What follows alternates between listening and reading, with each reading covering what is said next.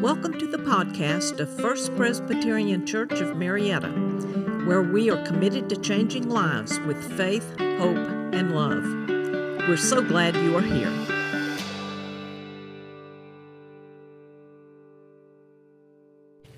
This morning, our second scripture lesson is Ephesians chapter 6, verses 10 through 20, which is not what your bulletin says. If the preacher decides to change the second scripture lesson on Saturday after the bulletins have been printed, he just has to apologize and keep going. Um, the, fortunately, Will is very quick at, with the slides, and so the scripture lesson will appear on the screens. But if you have just received a new Bible, I invite you to turn to Ephesians, which is kind of near the back, chapter 6 verses 10 through 20. Listen now for the word of the Lord. Finally, be strong in the Lord and in the strength of his power. Put on the whole armor of God so that you may be able to stand against the wiles of the devil. For our struggle is not against enemies of blood and flesh, but against the rulers, against the authorities, against the cosmic powers of this present darkness, against the spiritual forces of evil in the heavenly places. Therefore, take up the whole armor of God so that you may be able to withstand on that evil day, and having done everything, to stand firm. Stand, therefore and fasten the belt of truth around your waist and put on the breastplate of righteousness. As shoes for your feet, put on whatever will make you ready to proclaim the gospel of peace. With all of these, take the shield of faith with which you will be able to quench all the flaming arrows of the evil one. Take the helmet of salvation and the sword of the Spirit, which is the Word of God. Pray in the Spirit at all times, in every prayer and supplication. To that end, keep alert and always persevere in supplication for all the saints. Pray also for me, so that when I speak, a message may be given to me to make known with boldness the mystery of the gospel, for which I am an ambassador in chains. Pray that I may declare it boldly, as I must speak. The word of the Lord. Thanks be to God. Last Sunday, the Atlanta Journal Constitution ran an article about C.T. Vivian's ties.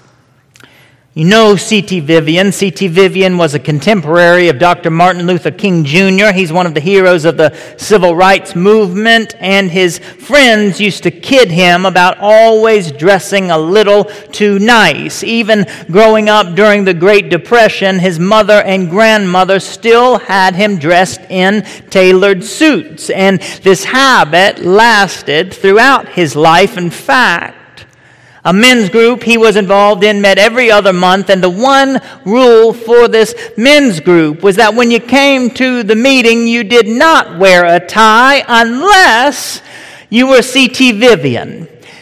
So when he died at the age of 95 in 2020, his children had to decide what to do with all his ties. This is what they did along with a note and a picture in a nice box, they sent them to his friends.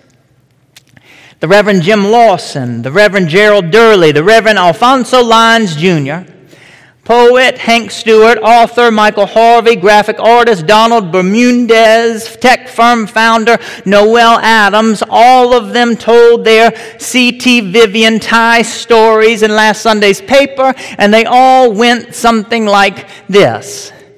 When I opened the package and saw the tie, I remembered C.T. Vivian, all the times we talked, and how he made me feel special just by listening to me.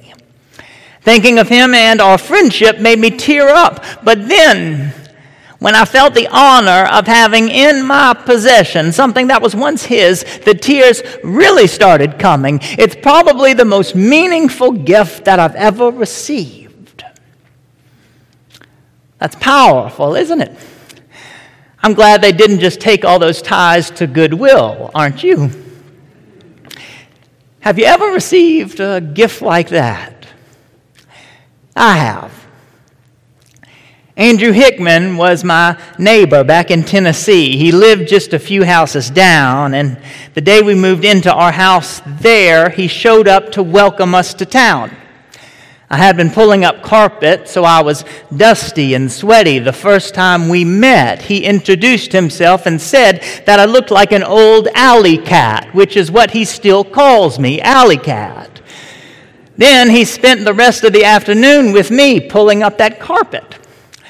Andrew is the kind of guy who shows up ready for a job like that one because he always keeps a pocket knife on him. It's one his grandfather gave him. That day I noticed it, and throughout our seven years as neighbors, I saw that knife again and again. On the day we moved out of that house and here to Marietta, he walked up, sat down next to me, and without saying a word, he placed that pocket knife in my hand. It's one of the most meaningful gifts I've ever received. Have you ever received a gift like that? I hope you have. It happened to me again just last week. When I walked into my office upstairs, there was a care bear sitting in my desk. When I I looked at it, I, um, I noticed that it came with a note. Uh, you might know that we have a wonderful preschool here at our church, and as I walk through uh, to go to lunch during carpool, I get to know some of the kids. One of the most precious is a little girl named Kate, who is three years old. Last year, she baked me some cookies. This year, she let me borrow her, her Care Bear. It came with the note that said, Dear Mr. Joe, you will love my pink baby. I love you. I have a flower on my dress. Please return pink baby when you are done snuggling him. Love, Kate. have you ever received a gift like that? I know you have. Every year, we give a gift like that to a group of third graders. We just did it again. Though it's not immediately clear that the gift of a Bible is just as significant as a tie from C.T. Vivian, a pocket knife from Andrew, or a pink baby from Kate. These Bibles, which we give them, are, are brand new. They're not the Bibles read by their grandparents. They weren't held by their uncle as he taught Sunday school. They don't have notes in the margin from their mother. The connection, the intimate, precious connection, is not immediately obvious, so let me explain just a little bit. This morning in our first scripture lesson, Matt Burnham read Joshua gathered all the tribes of Israel to Shechem and summoned the elders, the heads, the judges, and the officers of Israel. And Joshua said to all the people, It is the Lord our God who brought us and our ancestors up from the land of Egypt, out of the house of slavery, and who did these great signs in our sight. He protected us along all the way that we went, and among all the peoples throughout the land that we passed. Therefore, we also will serve the Lord, for he is our God. Now remember that when Joshua said this, Moses, the one who led the people out of slavery in Egypt, had already died and been buried who from those days was still around after wandering through the desert for 40 long years. You must conclude that many of the people there assembled didn't remember wandering in the wilderness at all, much less slavery in Egypt. They had been born in the promised land, and the promised land was all that they knew. Likely there were others who had just joined the group as they traveled or only after they broke ground. Yet Joshua here connects all of those listening to those days which had come before. Just as a tie from C.T. Vivian connects those who wear it to the march from Selma, Alabama, or the great bus boycotts, these words from Joshua connect those who heard them to the historic struggle for freedom. His words root the young and the legacy that blessed them before they were born. This is the gift of Scripture. The promise of Scripture enables us to sing, This is my story. This is my song. Even if it happened for some long lost, distant relative 25 generations removed. Even if this is the first time you are hearing about the great deliverance from slavery, you are an heir to the promise, a child of the Creator, a member of the household of God. You don't have to have been there to inherit the legacy. You don't have to have lived it to benefit from the struggle. You don't have to be a blood relative to be a part of the family. You don't have to have done it yourself to know that it can be done. Consider your personal Bible and hear me quote again. It is the Lord our God who brought us and our ancestors up from the land of Egypt. Just let yourself feel those first person pronouns, for we are not the readers of history, but heirs ourselves to the promise. This is our story. This is our song. Now that's a powerful thing. It's a gift, is what it is. And the pages of those Bibles are the stories of our people. In those pages are the stories of fights won and battles lost, wayward women redeemed, arrogant men humbled, a father's love, a brother's hatred, stories of forgiveness, vengeance, good times celebrated, bad times that we made it through, and most of all, Within those pages of Scripture is the truth about a God who has been with us from the very beginning, knitting us together in our mother's wombs, and who will be there to welcome us through the pearly gates and into the kingdom of heaven. That's the truth. He never slumbers, nor does he sleep, nor does he forsake you. Why? Because you are his people. You are his child. The little ones know about it already, they can sing it. Jesus loves me, this I know. How do they know it? For the Bible tells me so. I learned about it here in this church. Mrs. Corley and her husband Jimmy were my Sunday school teachers. Hi, Mrs. Corley. Mrs. Vivian Stevens taught us to sing. This is a song she passed on to me that I can still remember, and I hum it to myself still uh, from time to time. It goes like this I am a promise. I am a possibility. I am a promise with a capital P. I am a great big bundle of potentiality. Newly back here in Marietta just a few years ago, I sang that song again with Bob and Vivian Stevens in their living room. She had the pages ready and the music at her piano. She looked at me and she said, I knew it then. You were a promise. You were a possibility. Now you are a reality. And it made me cry then, it makes me tear up now because there are things that people pass down to us that make all the difference in the world. A tie, a pocket knife, a care bear, a song, the Bible you have just been given, third graders. We carry things around with us and they, they keep us going. Think about it. Think about what your, your father kept on the top of his dresser. or what your great grandmother put in her young husband's hand as he went off to fight in a war. These objects have power. Why? It's not the, not the thing, it's not the object that has power, but the person who couldn't be with us, but is somehow.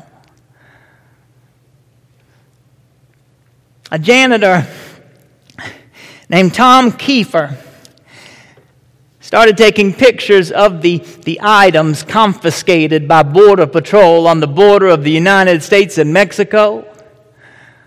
Those who journeyed up from Central or South America carried things with them like, like toothpaste, comb, soap.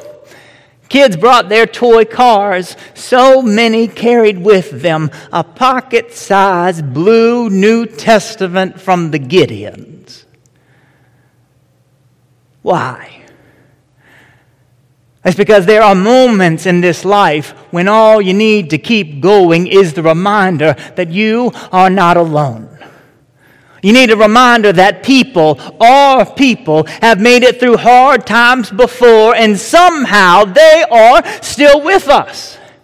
Just as they kept going, we will keep going. Just as they persevered, we will persevere. Just as they ran their race in faith, we will run ours. But if you're empty handed, how will you remember? If you don't know the words to the song, you won't be able to sing it to yourself when you need to be reminded. And if you don't know the stories, you'll think you are facing hardship all on your own. That's an actual fact. It's been proven more than once that children who have grandparents and know their grandparents' stories are more resilient than children who don't. And I don't have any data on this, but I'm still going to go out on a limb to say that if you know that while David was running for his life, he was writing Psalms. And that as Christ was being crucified, he quoted one of them on the cross You will be more likely to sing your way through hardship. Not only that, but if you know that God made this earth and knit you together, you will be less likely to throw yourself away. So here's the problem many Bibles are collecting dust. And too many Sunday school classes are half full or nearly empty, which means that we are sending our children out into an uncertain world defenseless. That there is an armor for our children to wear, but they need us to suit them up. For the stories must be heard for them to do to be to have any good done. The songs must be sung, the ties must be worn, the pocket knives must be used, and the care bears must be snuggled. The belt of truth must be fastened. The breastplate of righteousness must be put on. The shoes must be laced. The shield must be taken up. The helmet must be put on to quench the flaming arrows of hopelessness and discord. If we are to persevere, give yourself, give your children every advantage. For the Word of God is a lamp unto my feet and a light unto my path. Amid all the changing words of this generation, there is truth. Despite all the misdirection and confusion, there is a roadmap through the wilderness. And no matter how alone we might sometimes feel, the words of Scripture remind us all of this one life changing fact that enables us to make it through all kinds of hard things. We are not alone. For God is forever by our side. Hallelujah. Amen. This podcast is a ministry of First Presbyterian Church of Marietta. Come join us Sundays at 189 Church Street, Marietta, Georgia, or visit us online at fpcmarietta.org.